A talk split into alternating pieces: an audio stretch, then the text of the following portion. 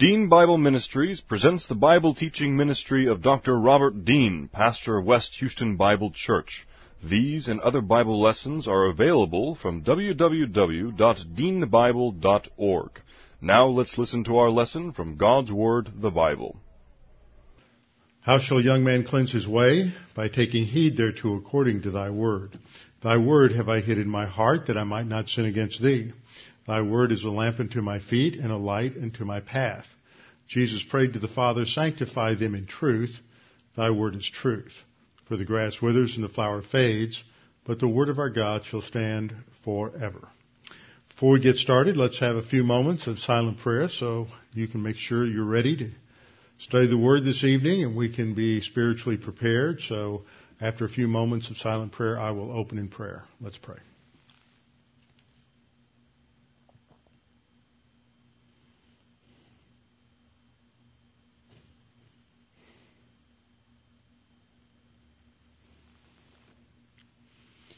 Father, we are very grateful, thankful that we can be here this evening, recognizing that all that we have, all that we are, all of the many blessings that we have in our lives all come from you. And for that we are so grateful that we have you to go to, you to turn to, and that you are intimately involved in every aspect of our lives. Father, we pray as we study your word today that we can be encouraged by it, strengthened by it as we come to understand your plan, your purposes, your work in our lives, and that we can be reminded that no matter how uh, difficult things may be, there's always hope, that you always provide strength, and you always encourage us with your word. We pray this in Christ's name. Amen. We are in the first part of Romans in the opening part of the salutation in Romans 1, 1 through 4. Romans 1, 1 through 4. Last time, we just got through the first couple of verses. I want to go back and point out a couple of other things uh, in addition to what we covered uh, last time.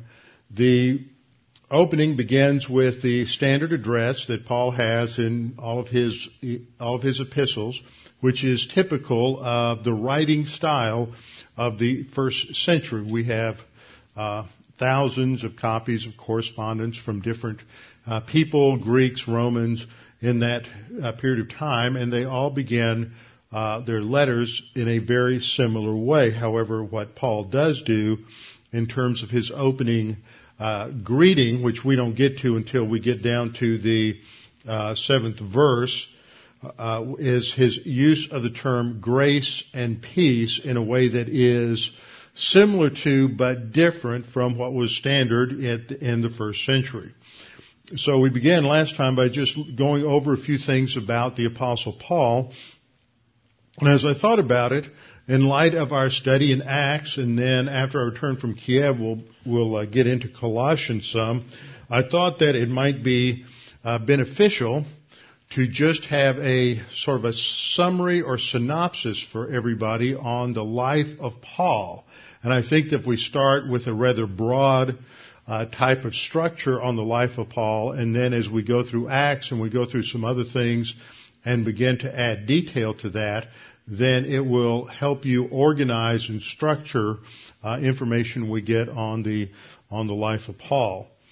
Uh, he, I'm going to divide this into basically uh, four sections: his birth to his spiritual rebirth. So, birth to conversion would be the first part. The second part is going to look at the period of time from the conversion to the time that he goes on his first missionary journey.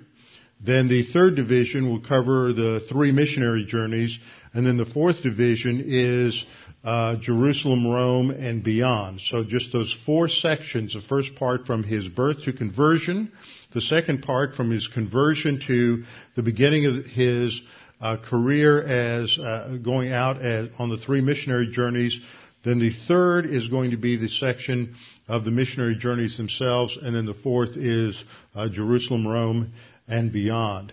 So birth to conversion, as I pointed out last time, the most that we can guess is that he's born somewhere between AD 5 and AD 15 because at the time that Stephen was stoned, uh, we're told at the end of the chapter that the uh, people laid their cloaks, their garments at the feet of a young man named Paul. So that term would be applied to someone uh, probably not over 30 and not uh, someone necessarily much younger than 20. So he, if he's born, if that's true in 35, if he's as young as 20 and 35, then he would have been um, born uh, at 15. If he's uh, a little bit older, then he could have been born as early as five.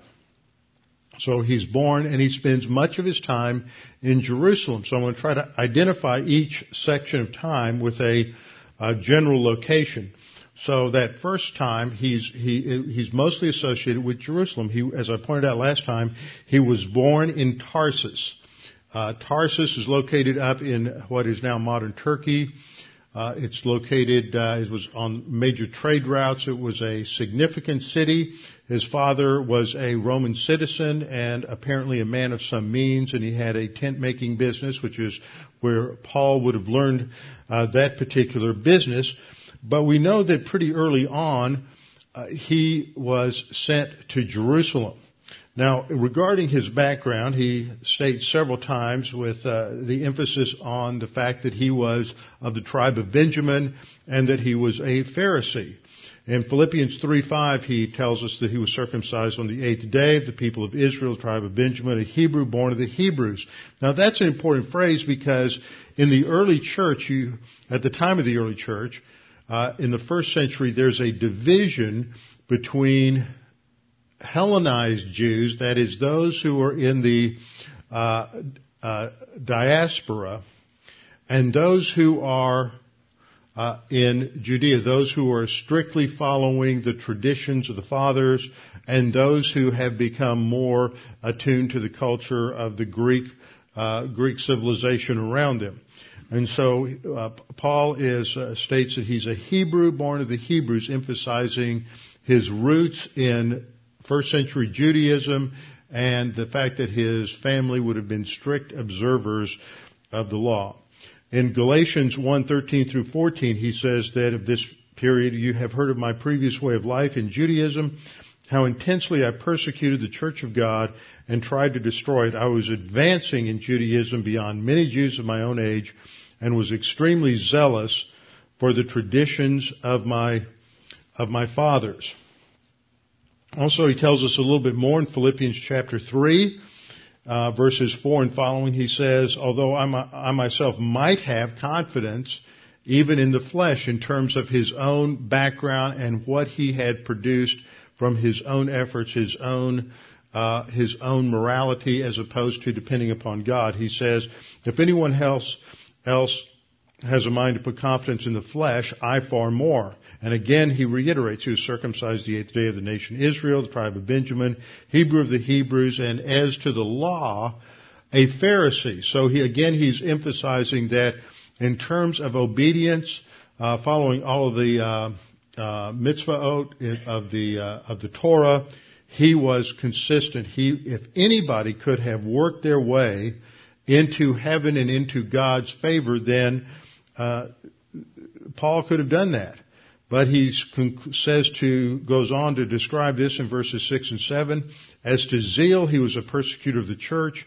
And as to the righteousness which is found in the law, that would be the Hebrew tzedakah, the righteousness there, same as uh, dikaiosune in the Greek, the righteousness before God. He says, as to the righteousness which is in the law, he was blameless. But whatever things were gained to me, he said, whatever I'd accomplished, however, however consistent I was, it was lost for the sake of Christ. More than that, he says in verse 8, I count all things to be lost in view of the surpassing value of knowing Christ Jesus my Lord, for whom I have suffered the loss of all things, and count them but uh, rubbish, so that I may gain. The word's a little stronger in the Greek. It's skubala, and it means dung, manure, something of that order. Um, count them but rubbish so that I may gain Christ and may be found in him, not having a righteousness of my own derived from the law. So he's contrasting his first part of his life between his birth and his uh, conversion to Christianity to be a time when he was consistently obedient to the law and zealous and pursuing righteousness on the basis of the Torah more than any other. And then he recognized that that what just never would be good enough. So he says, as to the righteousness of my own derived from the law, uh, that was uh, just rubbish. But that which is through faith in Christ, the righteousness which comes from God on the basis of faith. That's the only basis for salvation is that we are given righteousness that comes from God. It's not something we produce on our own. And so we see the picture of the young, the young Saul as someone who was zealous, someone who was incredibly bright, brilliant, uh, who moved to, uh, was moved by his family uh, to, to Jerusalem uh, very early on. In fact, in Acts 22 verse 3, uh, Paul states, I'm indeed a Jew born in Tar- Tarsus of Cilicia, but brought up in this city, that is Jerusalem, at the feet of Gamaliel, taught according to the strictness of our father's law, and was zealous toward God as you all are uh, today. Now, there's some uh, there's some debate over the exact meaning of the phrase in that verse that he was brought up in this city. Does that mean that Paul was moved there when he was very young and uh, lived his whole life there? We know from another passage in Acts that he lived with his uh, uh, sister's family in in Jerusalem, or did he come uh, after he was bar mitzvahed when he was about 14 uh, years of age? The phrase that is translated "brought up in this city." Uh, at the feet of Gamaliel is the verb there to be brought up is from the Greek word anatrepho, which can also mean train or to educate. So when it talks about, when he says that he was brought up in this city, we might translate that he was reared in this city. But what does that mean? Does that mean that he was there from the time he was very young or that he just received his primary education and training as a rabbi in that city. And many people believe, some people believe he went there when he was very young. Others believe that it was uh, a little older when he was about 14, which is probably the best way to understand that, I would think. He was, that he was sent there when he was 14 to study under Gamaliel, who's one of the foremost rabbis uh, in that period of history. And there's even been some speculation that um, that uh, Saul of Tarsus uh, contributed portions in the Talmud as a as the brightest student of, of, Gamaliel. It can't really be proven. Many people speculate this because there is a reference in the uh, tractate uh, Shabbat in the uh, in the Talmud that there was an unnamed pupil of Gamaliel who manifested quote impudence in matters of learning and tried to refute his master. And so there's speculation that that's a, an allusion to the apostle Paul as one who had, you know, left his path and deviated from the course of of uh, Judaism, but there's there's no way to uh, prove that. It's just interesting to speculate that with the brilliant mind that he had, the education that he had, that he would have made some sort of mark or contrib- contribution, perhaps, uh, prior to uh, his conversion to Christianity. So we have that first period of his life, and just think of it in terms of his birth to his conversion, and he's born about 5 to 15, and this would extend to the period of about uh, 35. Now we're fairly sure on the date of 35. If Jesus was crucified in 33, then the stoning of Stephen would have taken place early, early in 35. Then the second period is his, the period from his conversion to being a missionary. And that involves three locations. First, first period, one location in Jerusalem. The second period is three locations. He is saved on the way to Damascus. He's received authorization from the uh, uh, Sanhedrin in Jerusalem to arrest those who are followers of Jesus in Damascus and to accuse them of being troublemakers, to uh, put them in prison. In some cases, some were executed. And so it is on the way to Damascus that Jesus appeared to him uh, on the on the road and said, uh, "Saul, Saul, why are you persecuting me?" Referring to his attacks against the body of Christ or the church. And then Saul is blinded by the light. He's commissioned by the Lord to then take take the gospel to the Gentiles, and he's sent to Damascus, where in three days Ananias, a man would come to him named Ananias, who would uh, return, restore his sight. Well, he stayed in Damascus for three years, and he had somewhat of an, an interesting ministry there. And he would always, he was very confrontational in his approach to those who were hostile to Christianity. So he just did a, a quick 180. And of course, there were those back in Jerusalem who had heard some things, but they were somewhat suspicious. So he's in Damascus for three years. He's in Jerusalem and he is on his first trip to Jerusalem and he causes a lot of trouble. He's very uh, confrontational, creates a lot of, uh, uh, a real disputatious atmosphere, let's say. He's only there for, according to Galatians 1, he's only there for 15 days. So, and then he left and they sent him back to, to his hometown of Tarsus. And as I pointed out in Acts, it says that, uh, and then there was peace in Jerusalem. And then he spent somewhere around 10 to 14 years in Tarsus. So first division, birth to conversion, he's mostly in Jerusalem during that period, depending on how, when he was born, how long he's actually in Jerusalem. He's raised in Tarsus, has his education training in Jerusalem, then conversion uh, to missionaries primarily in Damascus, two weeks in Jerusalem, and then he heads to Tarsus where he is ministers in obscurity for 10 years. And then during that time, it is the church in Antioch that is established and begins to grow. And as they begin to grow, there is the desire to send out missionaries to carry the gospel. And one of the leaders in the church at Antioch is a man named Barnabas, and he remembers um, young Saul, and so he sends for him in Tarsus to bring him to Antioch.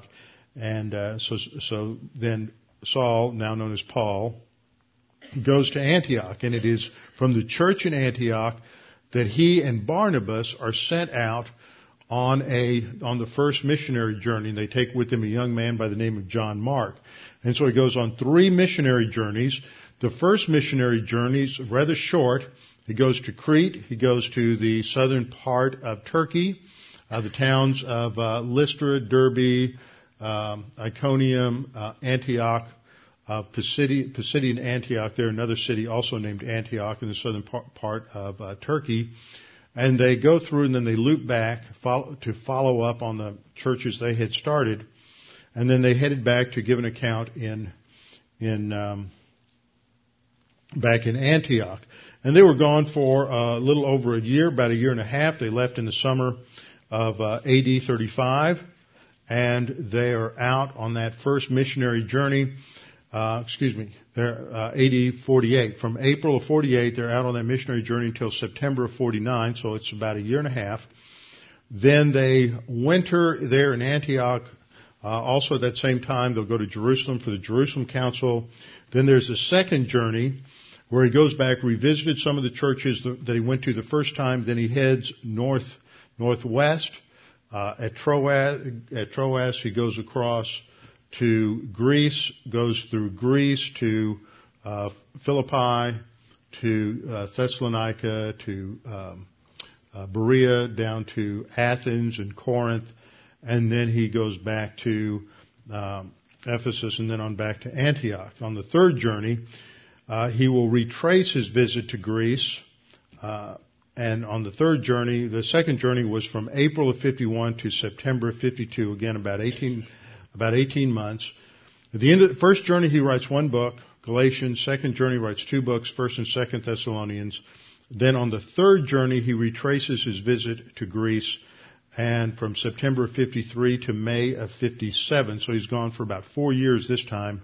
And this is when he writes three books, First and Second Corinthians and Romans.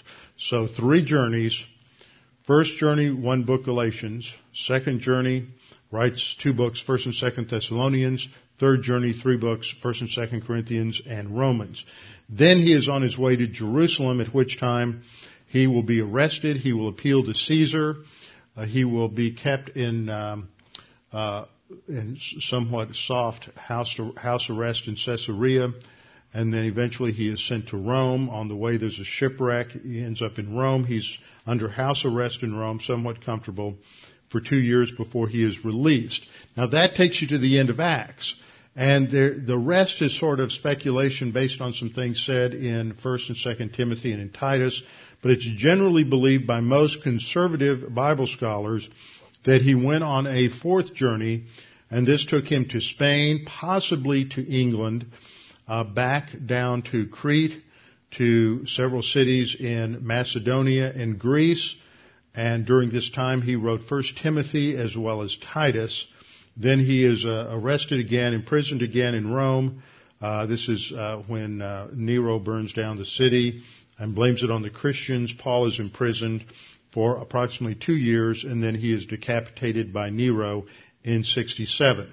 So you have these basically four periods. The birth to conversion, born about 5 to 15 AD, primarily in Jerusalem, where he gets his training. Then, uh, when he's on his way to Damascus, he has his conversion. He's in Damascus three years, two weeks in Jerusalem. Then he heads back to Tarsus, where he is in obscurity for uh, eight to ten years, something of that nature. Then he goes on three missionary journeys, and on those journeys he goes, takes the gospel either directly or through those he trained indirectly to most of what is now Turkey. Also, he went to Greece uh, went to uh, Thrace in the north, all the way down to um, Corinth in the south. And uh, over those three journeys, then he headed to Jerusalem. That's the third stage, Jerusalem, Rome, and beyond, where he goes to Jerusalem. He's imprisoned in Rome the first time. After he's released, he goes to Spain, revisits Greece and Turkey, some of the churches there. Then he's arrested again and um, imprisoned in Rome for two years. And is executed in 67. So if you just think of those four basic divisions to his life, and primarily the heart of it is those three missionary journeys, then his uh, journey from Jerusalem to Rome, the first imprisonment, uh, possibly a fourth, uh, fourth journey, and then his arrest and martyrdom in 67. That gives you the overview for the life of the Apostle Paul, which covers most of Acts 9, roughly Acts 9 to the end of, of the book of Acts. So that gives you a good handle on, on his, on his life. As I pointed out last time, there are three things he emphasized at the beginning of, uh, in his first verse. He's a bondservant or he is a slave to Jesus Christ. I pointed out that that same word slave is indicated and used in Romans chapter 6 that we are born slaves to sin, but after salvation, because the sin nature is crucified with Christ, we are to be slaves of righteousness. That comes first. We're to recognize our obedience to God, and then that precedes our service to God.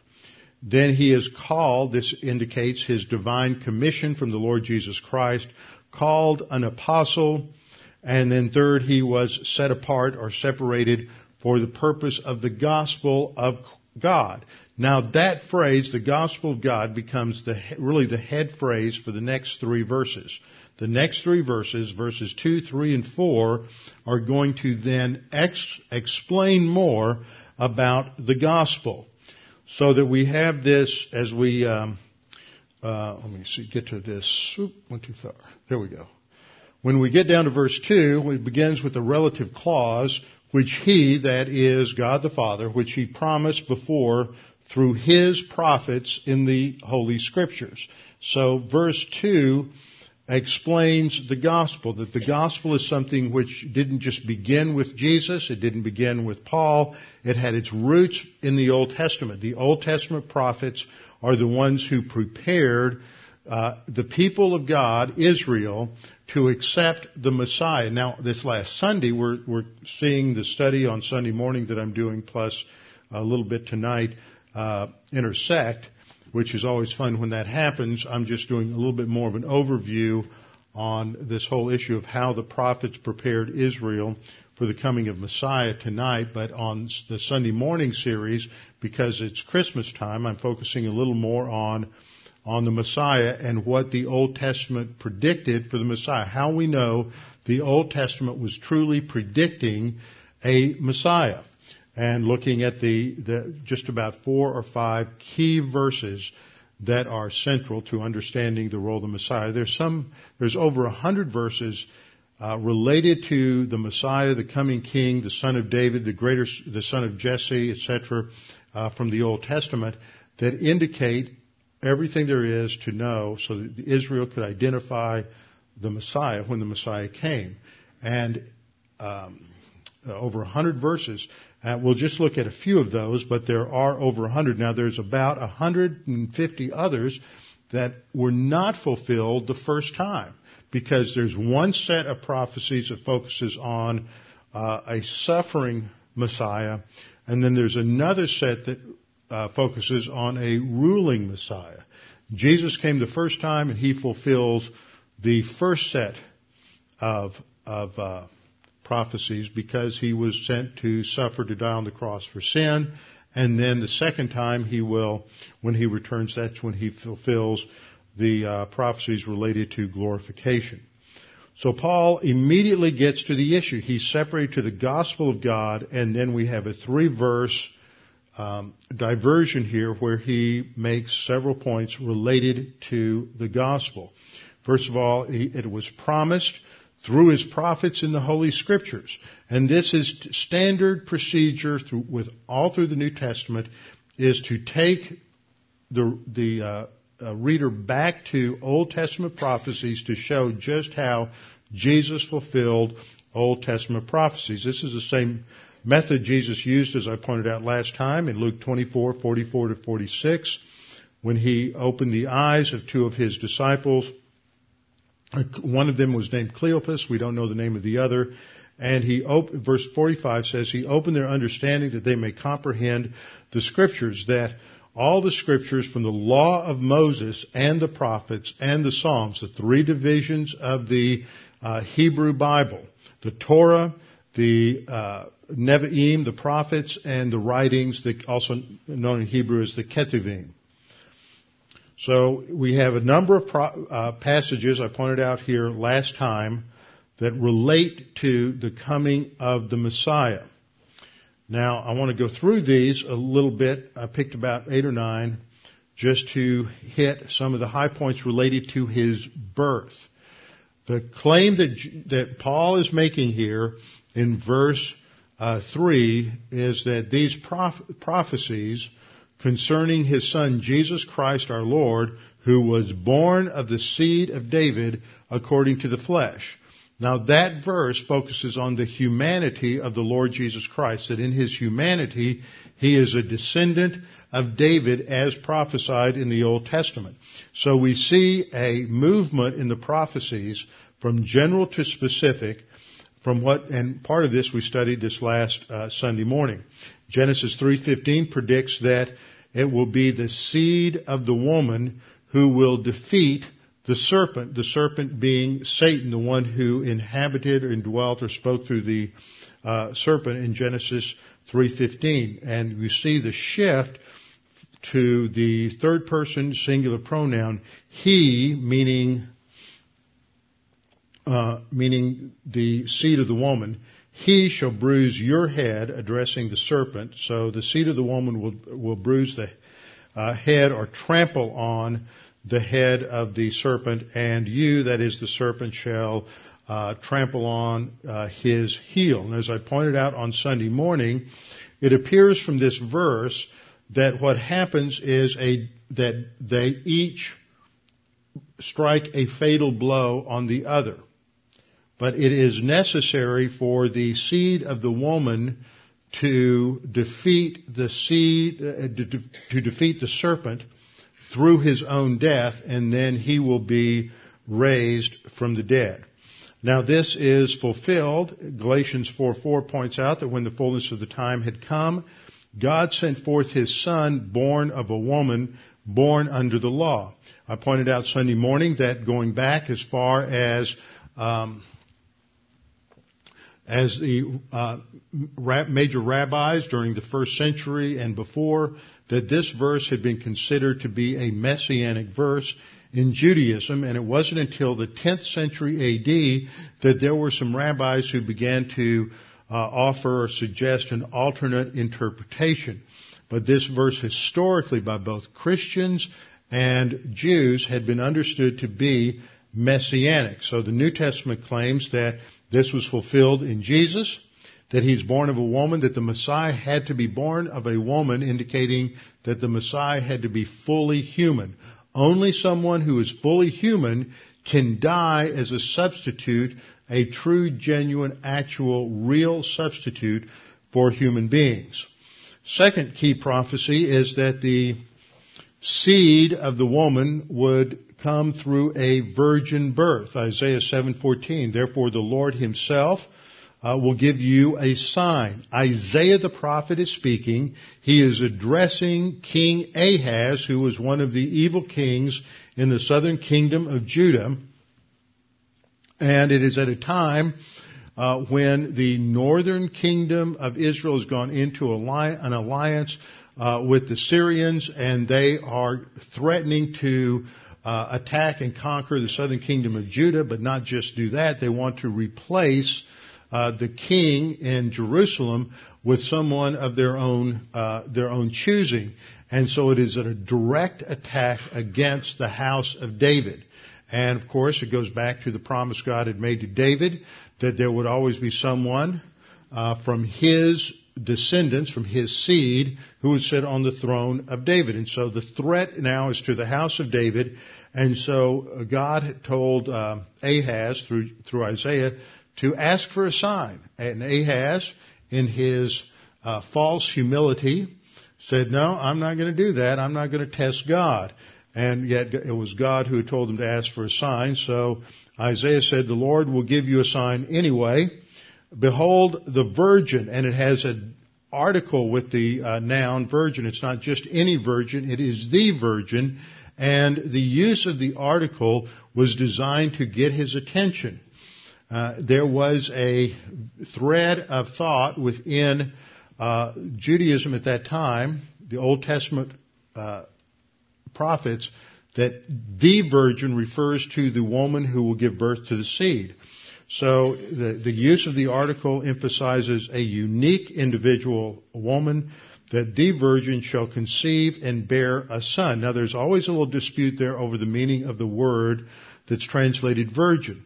There's two different words that are used in the Hebrew uh, that could have been used. One is betula, and the other is alma. Betula uh, has some problems with it. It's not always used of a virgin. Alma refers to a younger woman of marriageable age who, but it's, it's not necessarily or doesn't have as its, its inherent meaning the idea of a virgin. However, when the rabbis translated this into Greek in the second, third century BC, they understood it, that it was referring to a virgin, translated it in the Septuagint with the word, the Greek word parthenos, meaning virgin. But the context indicates that it must be a virgin. The word can mean that. It, it can have a little broader meaning, but it means a young woman of marriageable age. But it's no sign for a young woman of marriageable age to become pregnant without being married. That's, that happens all the time. The sign is that uh, this is something unique, something that is uh, almost that, that is impossible, something that is miraculous, and that is that there is a virgin that will conceive and bear a son, and this son's name will be Emmanuel, which is Hebrew for God is with us. This is fulfilled in the announcement that Gabriel, the angel, gave to Mary when she announced that she was pregnant, that God the Holy Spirit had caused her to uh, to be pregnant with the uh, humanity of the Lord Jesus Christ. And uh, says that uh, Matthew 1.18 says, Now the birth of Jesus was as follows. After his uh, mother Mary was betrothed to Joseph, before they came together, she was found with the Holy Spirit. And I only got Matthew 1.18. But if you go on down and read, uh, just below that, I probably typed in the wrong, uh, typed in the wrong verse. The Gabriel says, that um,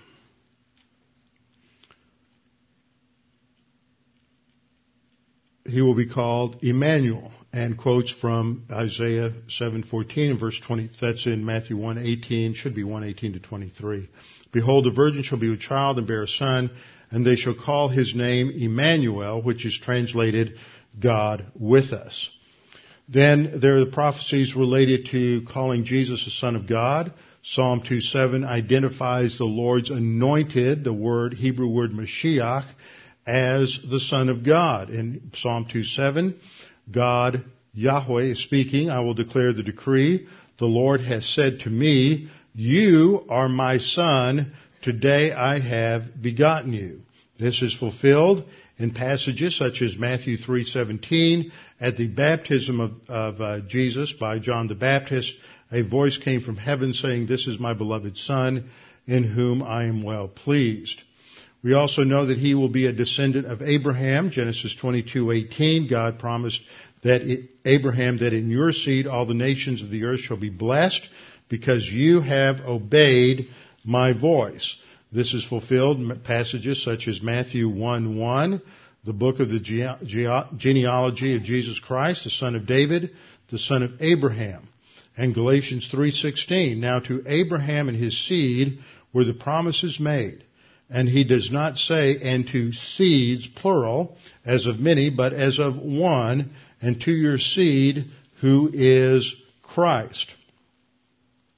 Numbers 24:17 tells us that he'll be a descendant from Jacob. Uh, I see him, but not now. I, I, behold him, but not near. A star shall come out of Jacob, and so there is the uh, allusion to a star, which is then uh, fulfilled in the uh, birth at the time of the birth of Jesus, when there is a special star that is seen in the heavens. Now, just a word about that star.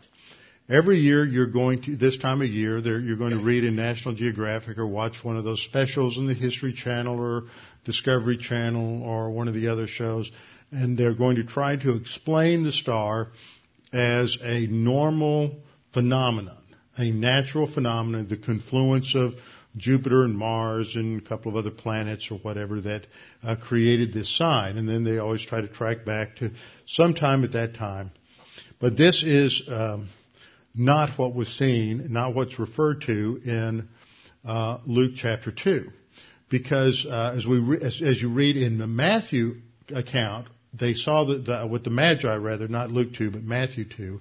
In the Magi account, they saw a sign in the heavens, saw his star, and then they follow the star, and the star takes them directly to the house where the Lord Jesus is staying. Now, I don't know if you've ever tried to follow a star to a house, but stars are so far away that they can't indicate any particular individual uh, house. So this was a special star. I believe it was the uh, glory of God that was shining, the Shekinah, that was shining to indicate the location of the birth of Jesus. That Jesus was a descendant of Jacob is, is uh, pointed out in the genealogy in Luke chapter 3, verse 34. Also, the promise in Genesis 49:10, which I touched on Sunday morning, uh, is Jacob was uh, pronouncing uh, prophecies over each of his sons. In relation to Judah, he said, "The scepter shall not depart from Judah, nor a lawgiver from between his feet." until Shiloh comes. And this has always been understood, both by Jews and Christians, as a messianic verse, indicating that the Messiah would come from the, from the descendants of Judah or the tribe of Judah. And this is indicated in Luke chapter 3, that uh, Jesus' descent is through the line of Judah. Jesus is also indicated as being a son of David. Uh, uh, Isaiah 11:1 also points out he's a descendant of Jesse, that's David's father. So to be a descendant of David would also mean you were a descendant of of Jesse. But that's uh, another just another reference. I didn't put that in on a slide. Jeremiah 23:5 Behold the days are coming that I will raise to David a branch of righteousness.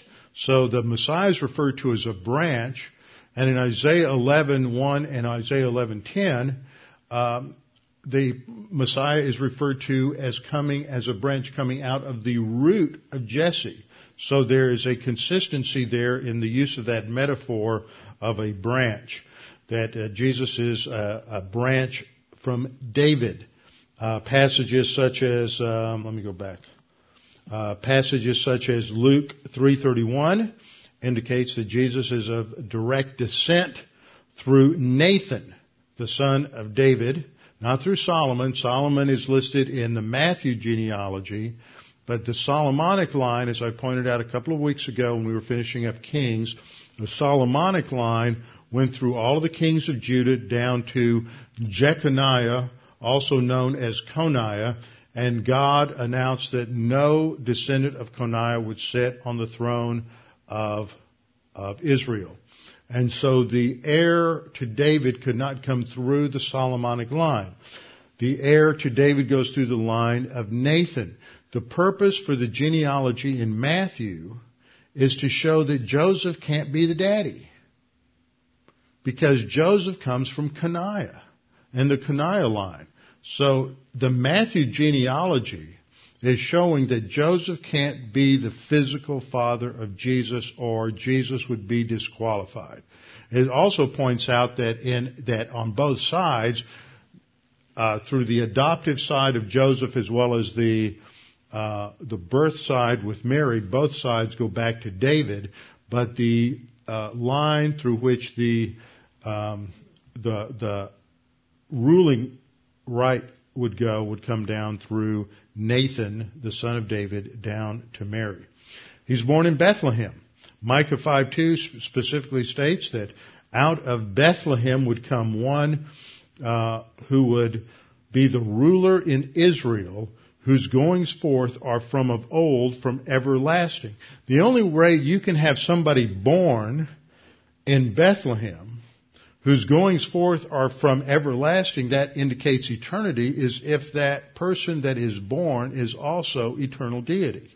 So again and again and again in the Old Testament, these prophecies that are made about the Messiah emphasize that he is going to be born of a woman, he is going to be born of a virgin. He is going to be born in the line of David. He is going to be true humanity, but he's called mighty God. He is called, he, he is from everlasting, so the attributes of deity are also uh, assigned to him.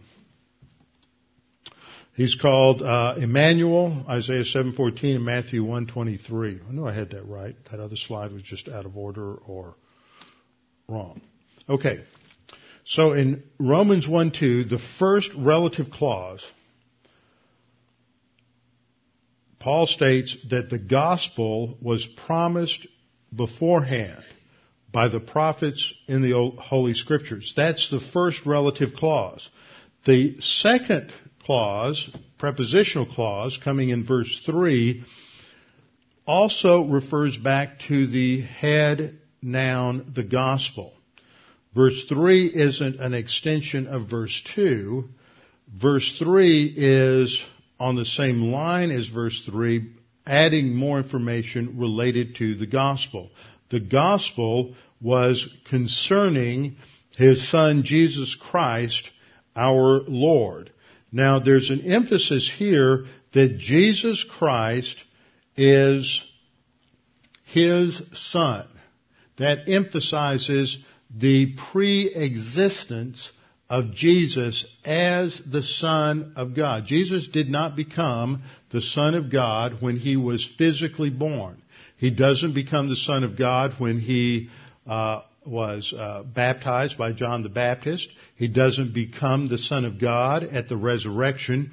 He was eternally the Son of God, recognizing that the Father is eternally the Father. These are uh, distinctions or titles that are made to uh, indicate their respective functions and um, and roles within the plan of God. But Jesus is eternally the Son. So he is referred to here concerning his Son, Jesus Christ, Jesus coming from the Hebrew word Yeshua meaning Savior, Christ, the Greek word for uh, the anointed one or appointed one, it is the equivalent of the Hebrew word Messiah, uh, Yeshua HaMashiach, our Lord, who was born of the seed of David according to the flesh. Now, when I went through, uh, the, there are many other prophecies I could have picked out as we went through those, but I've tried to focus primarily on the ones that were related to his physical birth, specifically ones that were related to his uh, being and that a seed of David, the descent of David according to the flesh. Now, if we look at some other prophecies in the Old Testament, there are prophecies in Isaiah that speak of the fact that the Messiah will appear and he will heal many, he will give sight to the blind, and he will heal the lame. Isaiah chapter 61 uh, is one of those passages that emphasizes the role of the Messiah, and this will be one of his signs. Another passage which I read last time at the conclusion of class in Isaiah chapter 53 is one of the most specific prophecies about the death of the Messiah. In that um, chapter, there are 12 things that are pointed out about the Messiah, that he would be rejected by his people, that he would be called a man of sorrow, that he would live a life of uh, rejection and suffering, that he was, fourth, he was despised by others. Uh, fifth, he carried our sorrow, our sins. Uh, sixth, that he was smitten and afflicted by God, indicating that he would be judged by God. Uh, seventh, that he was pierced for our transgressions, indicating a substitutionary payment. Eight, again a substitutionary payment. He was wounded for our sins. Nine, he suffered like a lamb, showing that the sacrificial lamb was a picture of the substitutionary payment of Jesus for our sins. Uh, tenth, that he would die with the wicked. He had two thieves on either side of him. Uh, Eleven, that he was sinless. He did not deserve uh, the punishment that he received. He had committed no sin, and that while he was uh, in uh, being punished, he would he prayed for others. Other passages, that's all in Isaiah 53. Other passages, such as Psalm 22:16, indicate that his hands and feet would be pierced. Uh, Zechariah 12:10 indicates that his side would be pierced, and in Psalm 22:18 it indicates that they they would cast lots for his garments. All of that was fulfilled as, uh, prophesied. In terms of chronology, almost the precise week of his death was predicted in the revelation given to Daniel in Daniel chapter 9 verses 24 to 26. His resurrection was predicted in Psalm 16:10 and his ascension was predicted in Psalm 110:1 when um, the Lord said to my Lord, uh, "Sit at my right hand, and I will make your enemies uh, my footstool." Footstool. There was a man several a number of years ago who did some calculating and he calculated that the probability of 16 predictions of this type that were all made at least 300 years before Jesus came. That the probability of 16, remember there's well over 100 prophecies fulfilled in the life of Jesus uh, at the first advent, that the pro- probability of 16 predictions being fulfilled in one man was on the order of 1 in 10 to the 45th power. That 48 predictions would come true in one person would be 1 in 10 to the 157th power. That's 10 followed by 157 zeros. That's even greater than the national debt.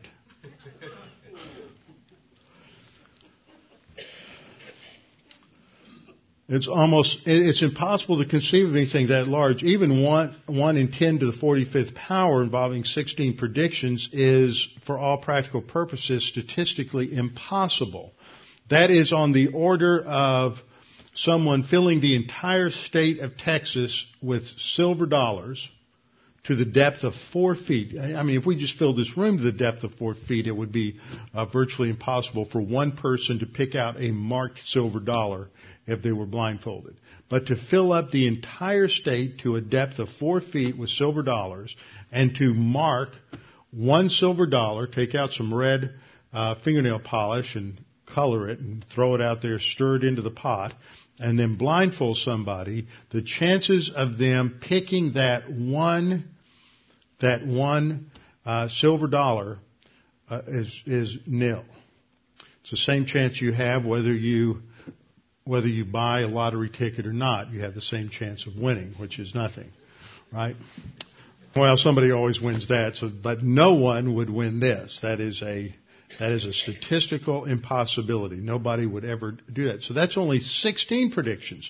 You multiply that out to 116 predictions, then it's impossible that this could happen by chance. And yet you had over a hundred prophecies from the Old Testament that were specifically and literally fulfilled in the person of Jesus Christ. This is what gives us hope and confidence that Jesus isn't just another man. If he was just a man, then he would be, he would either be a lunatic to run around saying that he was God and that he could save people from their sins, or that he would be a, a liar and one of the worst liars. Uh, I mean, we to let uh, Madoff go in, in that case. Uh, he would be one of the most uh, egregious deceivers and most horrible of men in all of history to deceive people to that degree. So there's only one rational conclusion, that is, Jesus was who he claimed to be. And so this is what the emphasis that Paul has at the beginning, that uh, concerning his son Jesus Christ our Lord, born of the seed of David according to the flesh, according to all these prophecies from the Old Testament. Now as we look at this third verse, he's talking about um, his son Jesus Christ, our Lord, born of the seed of David according to the flesh. That just addresses the one side, the human side. But verse 4 addresses the divine side. And so there's a parallel between the one born of the seed of David according to the flesh, that is, in his humanity, and on the other side, one who was declared to be the Son of God with power according to the Spirit of holiness by the resurrection from the dead. Now, a couple of things that you ought to note there is that this phrase that's in the uh, King, King James or New American Standard he was declared to be the Son of God is a bad translation. He's not declared. That's not the meaning of the, of the Greek word. The Greek word is horizo. This is where we get our English word horizon. Horizon is a uh, definition. It defines the end of our sight. We can only see to the horizon. And this, that's the meaning of the word. It is something that has boundaries or something that is set, something that is point, appointed or something that is determined. And so the best uh, translation is that he was appointed not to be the son of God, stop, but to be the son of God with power. He has always been the son of God. But with the resurrection and his ascension to the right hand of God the Father, he receives a, he is now in hypostatic union and he is awaiting the time that the Father will give him the kingdom. And so we studied that in the past, and in the ascension, he seated the right hand of the Father, waiting for the church age to end, and the Father will give him the kingdoms of the world, at which time he returns in order to judge the world and prepare for uh, his kingdom. So it is at the ascension, the resurrection rather, that he's declared to be the Son of God with power according to the Spirit of holiness. It's the only time this phrase is used in the New Testament, the only time Paul uses it, but it is a, another term for the Holy Spirit. And so it's the Holy Spirit who is the one who enabled him in his spiritual life during the incarnation and then we have the last phrase, uh, by the resurrection from the dead, which should be understood. Um, it is a phrase uh, ex anastasia, which indicates uh, out from the resurrection from the dead. But the phrase that that that, he, that Greek preposition ek can also mean uh, have the idea of cause. It can have the meaning of, of cause. It can also indicate uh, time or origin or motive. And the best translation is the idea of cause because of the resurrection from the dead. He is declared, or excuse me, he is uh, appointed to be the Son of God with power. That's one phrase that can't be separated, can't be chopped up. He's declared to be the, or he's appointed to be the Son of God with power, uh, because of the resurrection from the dead. This is what prepares him in his glorified state to then uh, take on the and conclude the role of being the um, Son of Man and establishing, uh, establishing His kingdom. So Paul starts off with an orientation, a brief orientation to the gospel. A focus, focal point is on the Lord Jesus Christ and the fact that He is the Old Testament Messiah and a descendant of David. And then in verse 5, he will go on to add a few more points, 5 through 7, as he completes a salutation, and we'll come back and we'll complete that next time as we get ready to go into the uh, second part of the prelude. Father, we thank you for this opportunity to study these things this morning and to uh, our, this evening and to get into these uh, different prophecies related to uh, the Messiah, recognizing that Jesus' coming was planned, it was prepared for, it was promised, there were prophecies related to it so that um, your people would be able to recognize him and know that he was the one that you had sent to fulfill these promises and prophecies. Father, we pray that we would uh, be mindful of this during this time of year as we prepare for Christmas, that it is not just a time of, of uh, parties, it's not just a time of giving gifts, but it is a time to reflect upon all that you have provided for us in our salvation. We pray this in Christ's name. Amen.